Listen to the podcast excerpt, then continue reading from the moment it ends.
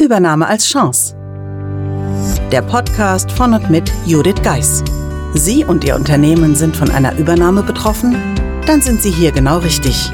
Judith Geis, die Expertin für US-amerikanische Übernahmen im deutschsprachigen Raum, teilt mit Ihnen wertvolle Tipps und Tricks und zeigt Ihnen, wie Sie diese Veränderung für sich und Ihr Unternehmen nutzen können. Ganz nach dem Motto: Take the Chance. Hallo und herzlich willkommen zur heutigen Episode. Mittlerweile schon Teil 3 der Interviewreihe mit Jeanette Winkler zum Thema SOX. Jeanette und ich werden uns heute austauschen über Fallstricke, die man vermeiden kann bei der SOX-Implementierung. Aber viel wichtiger, und das soll auch der Fokus sein, Jeanette hat es gerade eben noch mal im Vorgespräch gesagt, wie man es richtig sinnvoll nutzen kann, weil es ist ein starkes Tool und auf dem Weg zur erfolgreichen SOX-Implementierung kann man viel Gutes tun fürs Unternehmen. Aber zunächst einmal, wie bei den vergangenen Malen, hallo und herzlich willkommen, Jeanette. Hallo Judith, grüße dich. Schön, dass du wieder da bist. Und irgendwie, ja, wir könnten, wie schon in den vergangenen zwei Episoden schon immer wieder angesprochen, wir könnten Stunden darüber reden. Wir haben jetzt kleine Teile daraus gemacht. Was ganz wichtig ist, glaube ich, ist wirklich nochmal zu sagen, ja, Episode 1 und 2 dieser Interviewreihe sollten Pflicht sein. Also gerne nochmal zurückspulen beim Podcast-Player und nach den Episoden Ausschau halten. Denn wie wir so sind, wir haben aufeinander aufgebaut und ohne ein gutes Fundament steht kein gutes Haus und Socks auch nicht. Daher die dringende Bitte und Empfehlung, dass Sie nochmal zurückspulen und die ersten zwei Folgen. Wie man das so macht, ich werde es sicherlich auch in den Shownotes verlinken. Ja, aber jetzt legen wir los, glaube ich schon nicht, oder? Zu viel. Ja, lass uns loslegen. Ja, die Fallstricke und wie man das Ganze sinnvoll einsetzen kann im Unternehmen. Ich glaube, auch da könnten wir stundenlang sprechen, Jeanette. Das wollen wir jetzt nicht tun, aber was würdest du jetzt sagen, was könnten so Fallstricke sein und wie könnte man das ja, umkehren, dass man noch was Sinnvolles am Ende fürs Unternehmen rausbekommt? Ja, also ich würde sagen, bei einem Fallstricken, äh, es ist immer ein bisschen abhängig vom Unternehmen, aber wenn man das auf drei, vier Punkte zusammenbringen kann oder wenn ich hier die Chance habe, das auf drei, vier Punkte zusammenzufassen, würde ich sagen, das erste ist eine gute Vorbereitung. Also das SOX ist nicht nur, dass Finance Kontrollen einführt, sondern es ist übergeordnet, betrifft es das ganze Unternehmen. Das heißt, das Management sollte eingebunden sein, das Management sollte trainiert werden. Was heißt SOX und auch die Mitarbeiter das Gefühl geben, das ist eine Sache, die dem Unternehmen hilft und äh, unterstützt. Das ist das Erste. Das Zweite ist kulturell die Themen. Also es ist eine, eine Herausforderung für viele Unternehmen, gerade die gekauft wurden von, von einem amerikanischen Unternehmen, die kulturellen Unterschiede zu betrachten. Wir arbeiten zwar im Business mit Amerikanern und auch anderen Kulturen zusammen, aber bei einer SOX-Implementierung sind die Anforderungen und die Erwartungen von Amerikanern nochmal anders als jetzt von der deutschen äh, Arbeitskultur. Es geht sehr viel über Sprache. Ja, wie ist äh, sprachlich das SOX-Thema umzusetzen? Das wird darauf hinauslaufen, dass die englische Sprache im Vordergrund steht. Inwieweit sind meine Mitarbeiter befähigt, Englisch zu sprechen und auch Englisch zu dokumentieren? Das ist die nächste Herausforderung. Das dritte Thema, würde ich sagen, ist allgemein, man beschäftigt sich durch SOX mit Prozessen. Prozessen im Unternehmen, ob das jetzt im Einkauf ist oder im Verkauf oder im Finance, HR. Also alle Abteilungen werden davon betroffen sein, die Schnittstellen auch irgendwo zu Finance haben. Und da zu sagen, okay, wie sehen denn unsere Prozesse aus im Unternehmen und was hat sich denn über die Jahre angesammelt? Ja, was machen wir so, weil wir es immer schon so machen? Und wie kann man SOX nutzen, um eigene Prozesse zu hinterfragen, zu verschlanken, zu automatisieren, zu digitalisieren. Das wäre so der dritte Punkt. Und der vierte Punkt, der ist natürlich ein Thema, wo ich sage, okay, wenn ich selbst mit einem SOX-Thema noch nicht in Berührung gekommen bin, wer am Markt kann uns denn helfen? Also es gibt genügend hochqualifizierte, gut ausgebildete Berater, die für eine kurze Zeit zu Ihnen ins Unternehmen kommen. Sie unterstützen bei der konzeptionellen Aufbereitung oder bei dem Konzept erstellen und Ihnen auch als Vermittler, würde ich mal sagen, zwischen der amerikanischen Einheit und der deutschen Einheit helfen kann, da ist als Bearingspartner und in relativ kurzer Zeit in der Lage ist, mit Ihnen als Unternehmen äh, SOX zu implementieren. Definitiv. Und wenn Sie sich jetzt fragen, wie Sie so hochqualifizierte Berater finden, ich hätte da einen Tipp für Sie. Jeanette und ich freuen uns natürlich, ja, das nächste gemeinsame SOX-Implementierungsprojekt mit Ihnen gemeinsam zu machen zum Thema, was du so schön angesprochen hast, auch nochmal mit den Prozessen optimieren. Also das ist so, ich sage es immer gerne, so ein Abfallprodukt der SOX-Implementierung. Und du wirst es sicherlich auch erlebt haben, man hat plötzlich Abteilungen, die vorher nicht miteinander gesprochen haben, die plötzlich feststellen, oh, das sollten wir vielleicht tun und vielleicht sollten wir das regelmäßig tun. Das andere, was sich auch rausstellt, ist, dass es immer Knackpunkte im Prozess gibt, wo sich eine Partei immer ärgert, meistens sogar beide. Aber auch da setzt man sich nicht zusammen, weil das sind ja dann die anderen oder man hat ja gar keine Zeit. Das ist ja auch gängig.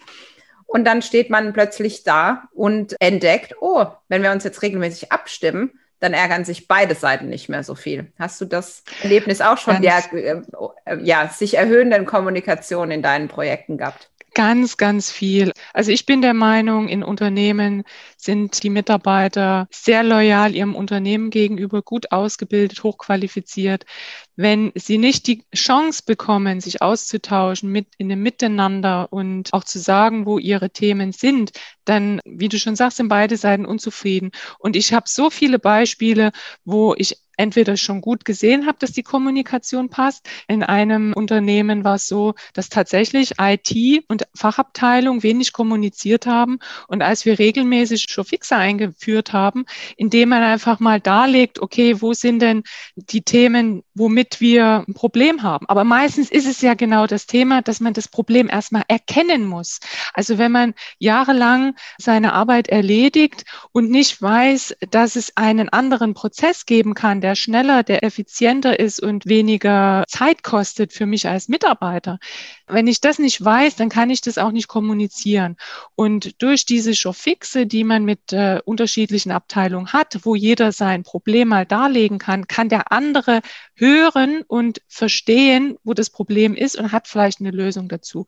Und es ist genau wie im SOX. Durch diese Kommunikation bei der SOX-Implementierung führt es dazu, dass gewisse Sachen, die die Fachabteilung gerne dokumentieren will, weil das eine Kontrollhandlung sein soll, ja, aber noch nie gemacht hat und darüber den Schritt kriegen, dass die IT-Abteilung sagt, naja, das ist aber ganz schnell umgesetzt. Wir können das programmieren im System oder wir können Ihnen ein Konto einrichten und dann können Sie es dahin buchen. Und schon ist dieser gordische Knoten, wie ich es manchmal nenne, geplatzt. Und wir haben sowohl auf der Fachabteilung einen Nutzen als auch in der IT-Abteilung, weil selbst die IT-Abteilung hat auch genug zu tun und möchte diese manuellen Workarounds, die jeden Monat entstehen und gemacht werden, auch so weit wie möglich minimieren.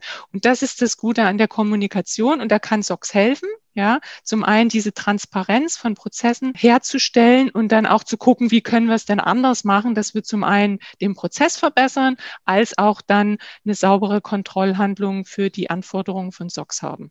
Das hast du, also besser könnte ich das auch nicht sagen. Also super, wie du das auch nochmal verdeutlicht hast. Vielleicht auch nochmal den Hinweis, es trifft nicht nur auf Socks zu, sondern auch wenn Sie in einem Unternehmen arbeiten, wo jetzt Socks vielleicht nicht das vordringliche Thema ist und Sie haben jetzt einfach so reingehört. Also ja, manchmal sind die Kleinigkeiten das, was die große Erleichterung bringt und womit man sich selbst vielleicht quält, ist für den Kollegen ein leichtes und er sagt, ach, das mache ich so und so, guck mal, wie das geht und dann kommt man schneller und besser ans Ziel. Also immer ja sinnvoll, sich mit den Prozessen sowieso zu beschäftigen. Wir beide tun das regelmäßig. Mhm. Was ich noch ergänzen wollte, weil äh, es ist eine schöne Sache. Also gerade diese Themen darüber zu sprechen und auch den Mitarbeitern die Möglichkeit zu geben, die ja viele Dinge auch selber sehen. Was mir immer so ein bisschen im Magen liegt, ist, naja, ich habe das Thema schon zehnmal angesprochen, jetzt kommt der teure Berater, sagt genau das Gleiche und dann hört man auf mich. Also äh, auch die Selbsthilfe im Unternehmen zu sagen, ich höre mal meinen Mitarbeitern zu und mache mir eine Liste mit all den Themen und schau mal, wie ich äh, meine Mitarbeiter, meine Abteilung übergreifend befähige, das umzusetzen. Das funktioniert in einigen Unternehmen wunderbar. Also man kann jetzt nicht sagen, dass es überall Thema der Kommunikation ist. Wir als Berater kommen in die Unternehmen rein, wo das ein Thema ist und wo man sich nicht helfen kann oder nicht helfen will. Aber nichtsdestotrotz ist es eine gute Möglichkeit der Selbsthilfe im Unternehmen. Das wollte ich damit sagen. Und definitiv ist es natürlich auch so, manchmal ist es besser, einfach mal zuzuhören, als selbst zu sprechen. gerade in dem Bezug. Ich werde oft gefragt von meinen Kunden, sicherlich ähnlich wie du, ja, wie kommen sie denn so schnell auf die Idee? Ja, ich habe mich mit einem Kaffee zu ihren Kollegen gestellt und habe mich mal mit denen so ausgetauscht. Und dann kommt meist, ja, warum kommen die denn nicht zu mir damit? Mhm. Und wenn man die Mitarbeiter fragt, sagt, in jedem zweiten Gespräch sage ich dem Chef, wir müssen da dran gehen. Und jedes Mal ist was anderes wichtiger und man geht nicht dran. Und das mhm. führt dazu, dass natürlich die Mitarbeiter irgendwann natürlich auch aufhören, da überhaupt zu kommen.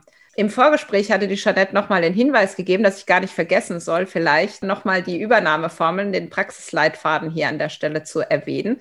Denn gerade diese Kleinigkeiten sozusagen, die viel helfen können, sind auch Teil meines Buches.